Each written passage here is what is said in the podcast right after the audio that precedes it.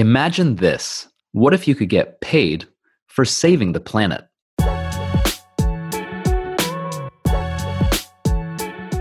I'm Daniel Hartz, and this is the We Can Save the World podcast with Cora. To prevent and eventually reverse climate change, we need to drastically reduce our carbon emissions. That means motivating as many governments, companies, and individuals as possible to act with the planet in mind. Cora is an app that measures your personal carbon footprint, or how much CO2 you emit. For reducing your emissions, you're rewarded with Coras, which you can use to buy products and services. They want everyone to earn and accept Coras, putting monetary value on carbon reduction. This podcast uncovers Cora's unique solution and gives insight into the most effective tool we have to reverse climate change, empowering the individual. For the last two years, I've been interviewing people tackling environmental issues with innovative approaches on my own podcast, Sustainability Champions. Some of these solutions are revolutionary, like disrupting the food industry with lab grown meat or pulling CO2 straight out of the air and capturing it in the ground. I interviewed Gilad Regev, the CEO of Cora, and learned that they're creating a new economy that rewards sustainable actions.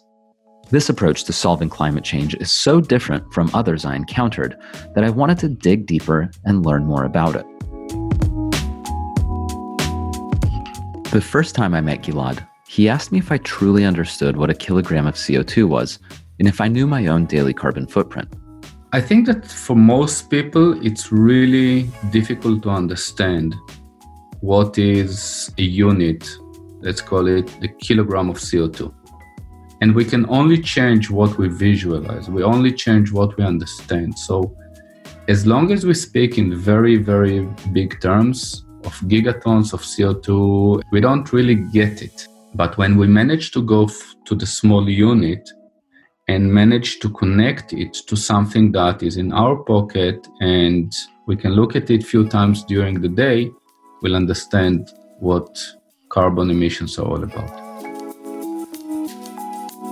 when people talk about countries like the US and China emitting around 20 gigatons of CO2 per year, I personally have no idea what that actually means. Carbon emissions are a very abstract problem, and that makes it easier to just dismiss them. Jonathan Howard develops the psychology and gamification principles behind the Cora app.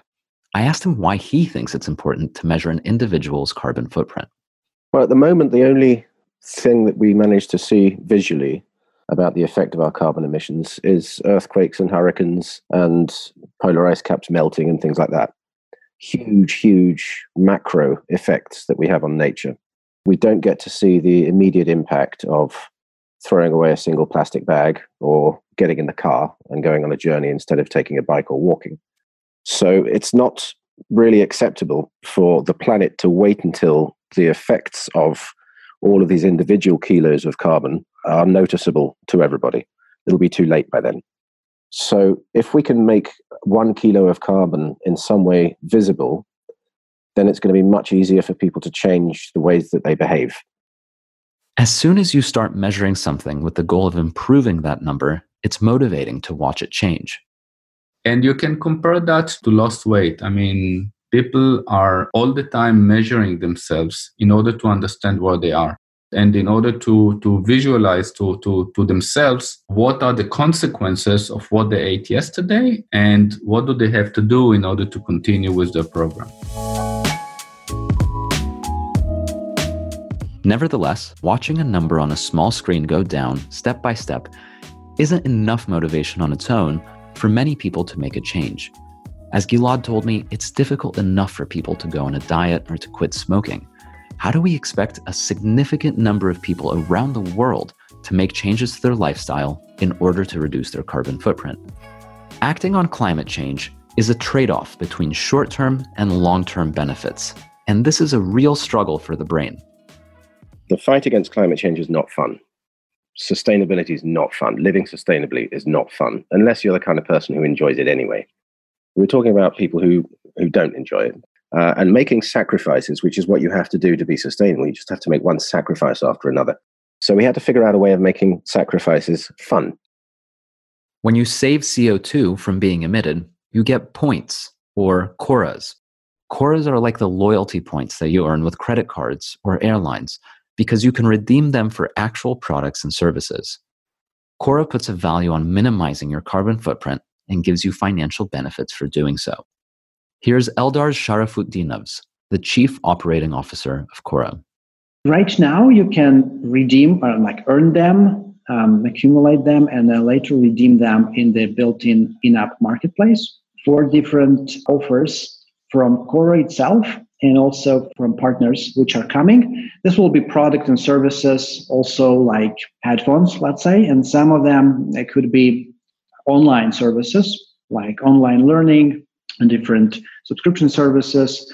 It can be also right with an electric vehicle uh, some ride sharing platform, di- different types of types of services. This is why Cora's slogan is "Get paid for saving the planet." The more Coras you earn, the more interesting things you can buy in their marketplace. In the future, they'll introduce a peer to peer marketplace where you can buy items and services from other users in exchange for Coras. They aim to make Coras redeemable in as many locations and with as many companies as possible, so you're motivated to keep earning them. In addition to the points, the team also wants to motivate people through their community. Jamie Lee, Cora's social media manager, explains. So the community element is basically the idea that you're you'll be able to see the emissions of other people in your community as well so that you can see that you're not the only one that's doing something and that you're actually part of a bigger community that's contributing towards collective action. And so the idea is that you're not alone and that although it might seem like your individual actions don't make a difference, together it actually makes a big difference. The concept of a community and a leaderboard really resonated with me. If I noticed my carbon footprint was 20% higher than others in my city, I'd want to know why. Similarly, if I saw that my carbon footprint was 20% lower than the average, I'd be really proud and would want to maintain that behavior, especially if I get perks for it. So, what exactly does the Cora app track and how does it do it? Eldars explains. So, the built in capabilities of the smartphones, which people usually carry around, they are pretty advanced right now. They can track a lot. They can track uh, the way you move from just carrying a device around without any manual entry. We can tell that uh, the person was using a transport. When you open the Cora app on your phone, you see an easy to read dashboard made up of bubbles displaying stats on how far you've walked or driven, how much CO2 you've emitted, and how much CO2 you've saved. Basically, it quantifies your daily movement. According to a recent study done by Leeds University, living car free or driving an electric vehicle and flying less are the most effective ways to reduce our personal carbon footprint. Eating a greener diet, switching to renewable energy, and modifying our purchasing habits also play an important role. Cora is working on tracking these other areas, so you can expect more additions in the future. Additionally, you can offset further emissions with a Cora subscription, meaning you pay to support projects that reduce the amount of greenhouse gases in the atmosphere. If you reduce your emissions and offset the rest, you can become carbon neutral or even carbon negative. We'll talk more about this in episode 2.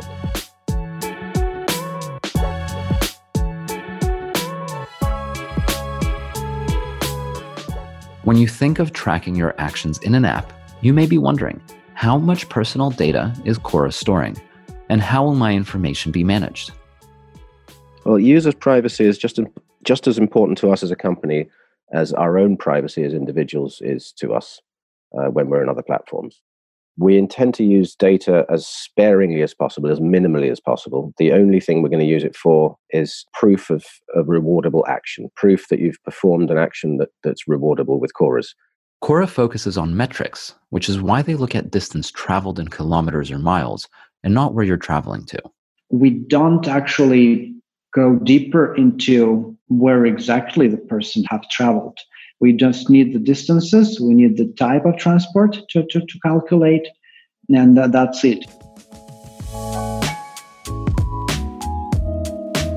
The coronavirus pandemic in 2020 has interrupted business and daily life as we know it.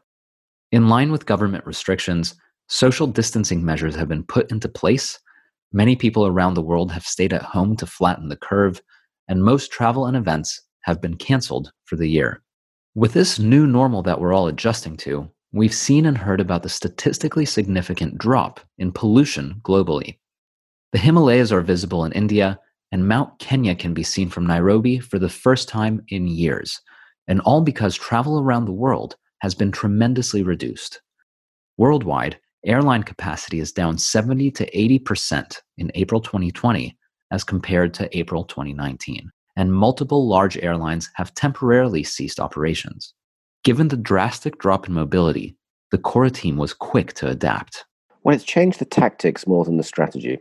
We're all about rewarding all kinds of sustainable activities and behaviors. And of course, we had to start somewhere. So we started with mobility, with rewarding walking, running, cycling, and using public transport uh, instead of using cars. And of course, coronavirus has kind of put the kibosh on that.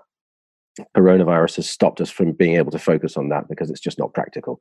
There's no way that we can say to people, go out and run and get on your bike and do lots of walking when they're not allowed to. They're not allowed to leave the house. Uh, so we've had to change our tactics. So, one of the first actions that we've decided to reward is the action of staying at home, because we know that staying at home is a sustainable act right now in the current situation, it's the most sustainable thing that you can do. So that's what we're rewarding to start with. Neimantas Pedkeles, Cora's lead developer, agrees. The idea here is pretty simple. Um, when you're not driving car, you're rewarded, and that makes sense. So since you're staying at home and you are not using the devices that causes harm, I think you should be rewarded as well. If you stay at home for three days in a row, you'll get double the number of Coras as a reward for not traveling and emitting CO2. Despite how difficult the situation has been, they see many positive lessons to be learned. But what it proved is that when we want and when we understand that something is really coming upon us, we actually can take actions. The whole idea of Cora, the whole thing that all, all what we're trying to achieve is to make sure that people are taking sustainability actions. I mean, that's exactly what we want to demonstrate. There are a lot of people now who are asking governments to take climate change as seriously as they take coronavirus and encouraging society to take climate change as seriously as we take coronavirus. Because people don't think their behavior makes a difference. And now they see with coronavirus, their behavior does make a difference. If you go around touching lots of door handles and then touch lots of things in the supermarket, uh, you're probably going to give somebody coronavirus. So everybody's behavior matters. Uh, the behavior of rich people, poor people, people with influence, people without influence, we all matter. And Cora enables you to see how much what you do matters, and it enables you to see what you do in the context of everybody else doing similar things as well. Now that I'm using the app, I love seeing the number of Coras I have increase every day because my actions are producing less CO2. As we discover Cora's ideas and principles, I have more questions. Why does Cora choose to focus so much on rewards? What are governments currently doing to reverse climate change, and are global emissions actually decreasing? And at the end of the day, how much of a difference can I make as an individual? In the next episode, we'll answer these questions and go deeper into the psychology behind Cora's mission and the individual's role in reducing our global carbon footprint. If you haven't yet, now's the perfect time to download the Cora app and try it out for yourself. And make sure to subscribe to the We Can Save the World podcast to be notified when the next episode is released. This episode of the We Can Save the World podcast was produced and narrated by Daniel Hartz and produced and edited by Lawrence Maximilian.